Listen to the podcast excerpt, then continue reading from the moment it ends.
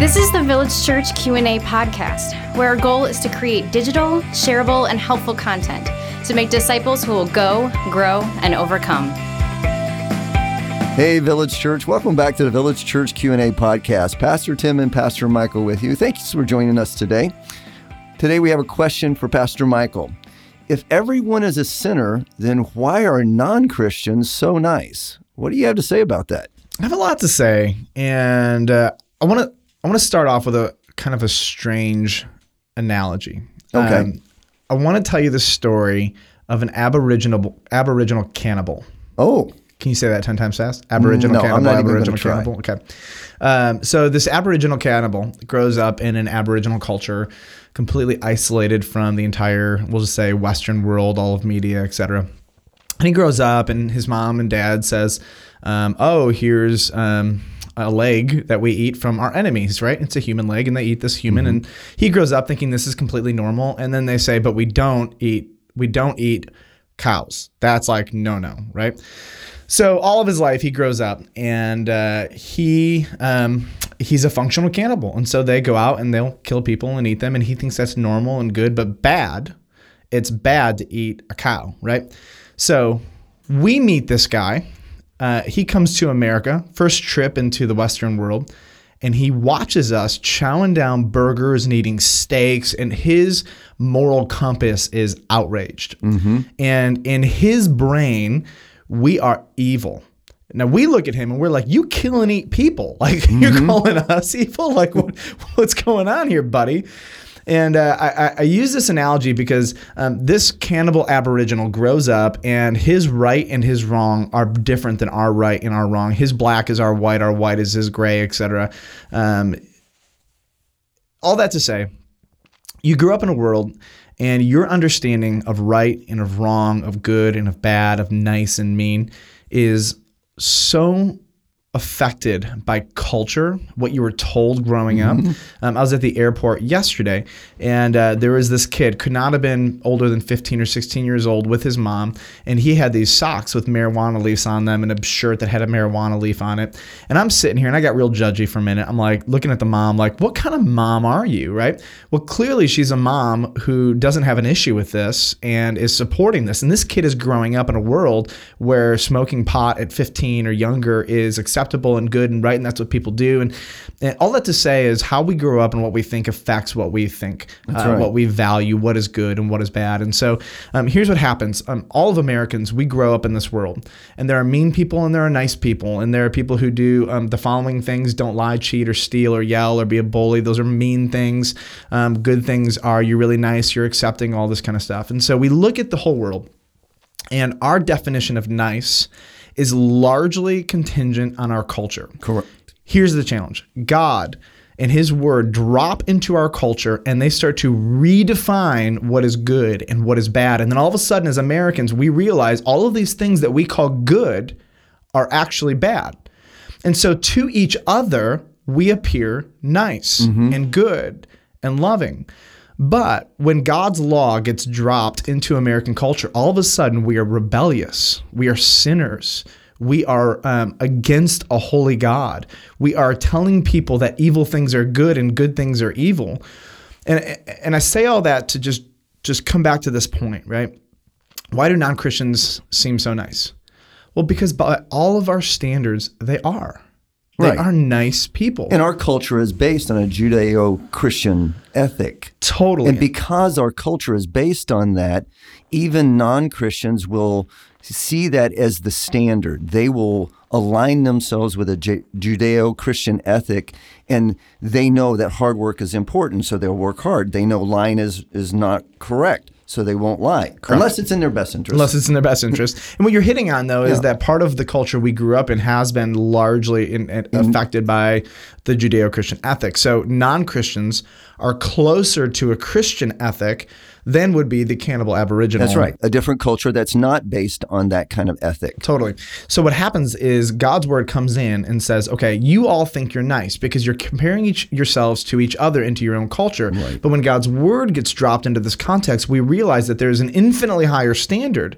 And so the question is not why are they so nice? They are nice. Christians are nice. Non-Christians are nice. Some are mean. Some Christians are mean. That's not the issue.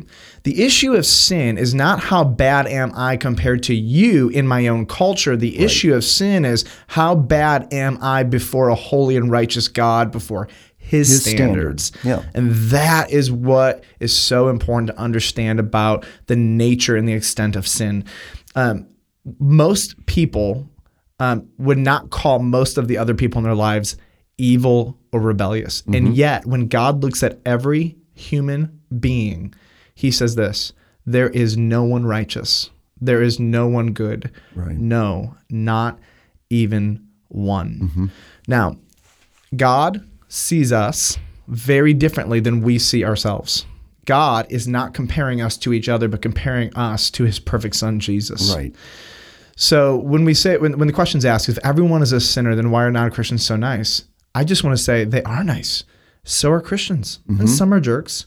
That's the wrong question. The right question is can an unbeliever do good things before God? There you go. And the answer is no. And now, in case you're a non-believer and you're listening to this and you're saying that's offensive, let me just let me say this: Can a, can a Christian do anything good before God before they came to Christ? And the answer is no.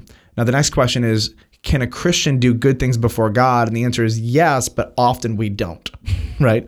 Um, and and this is where every non-Christian has to understand that if you're going to be made right with God, it will not be because of your good works, because before God, you don't have any. Right. And that what you have to do is go before a holy God and say, I'm done comparing myself to other people in my life and saying I'm better than them because I go to church more, I give more, I'm nicer, I steal less, or whatever. Um, God, before you, I am a sinner who falls short. There is no righteousness inside of me. In fact, every piece of righteousness I bring to you, um, the, the Old Testament says it's like a filthy, dirty rag. So, God, I don't bring anything to the table, and I, I admit I'm better than most people. I get that. I'm not a Hitler. I'm not a Saddam Hussein. I'm not an Aboriginal cannibal. Is that the way? Yeah, Aboriginal cannibal. Um, but that's not what's important before God.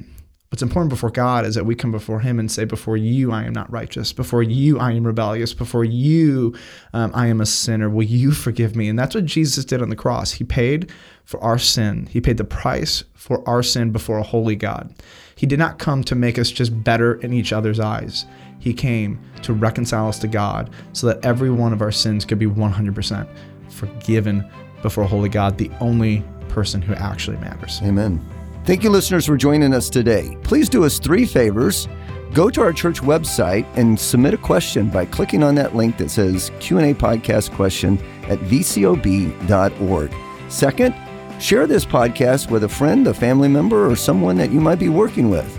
And third, review this podcast. And if you don't know how, listen to the tutorial at the end of this podcast and we'll walk you through it. Join us next time when we answer the question Is it sin to encourage or allow non Christians to partake in communion?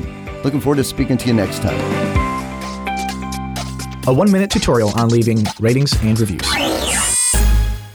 Step number one do not open your podcast app, but open the iTunes Store app on your phone or iPad or the iTunes Store on your computer. Step number two go into your search engine and type in the words Village Church of Bartlett. Step number three use your eyes and see the purple podcast labeled Village Church Q&A podcast and then click it or push it. Step number 4 click ratings and reviews. It should be right in the middle of your page and you will have the opportunity to give us 5 stars. 5 stars. Please give us 5 stars. And right underneath that will bring us to step number 435,000 you will see the words write a review. Click that, write your review, preferably if it is a kind review, we'd appreciate that. And you will have the opportunity to write a title and a review. Your title is the name of your review, like Pastor Tim is beautiful. Pastor Michael is so lovely and wonderful. And then in your review, you actually write your comments, your feedback, your genuine, honest, candid thoughts on this podcast.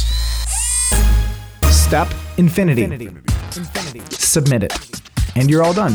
And in behalf of everybody here at the Village Church Q&A podcast, we want to say thank you, thank you, thank you. And we want to get this content into as many hearts and hands as humanly possible.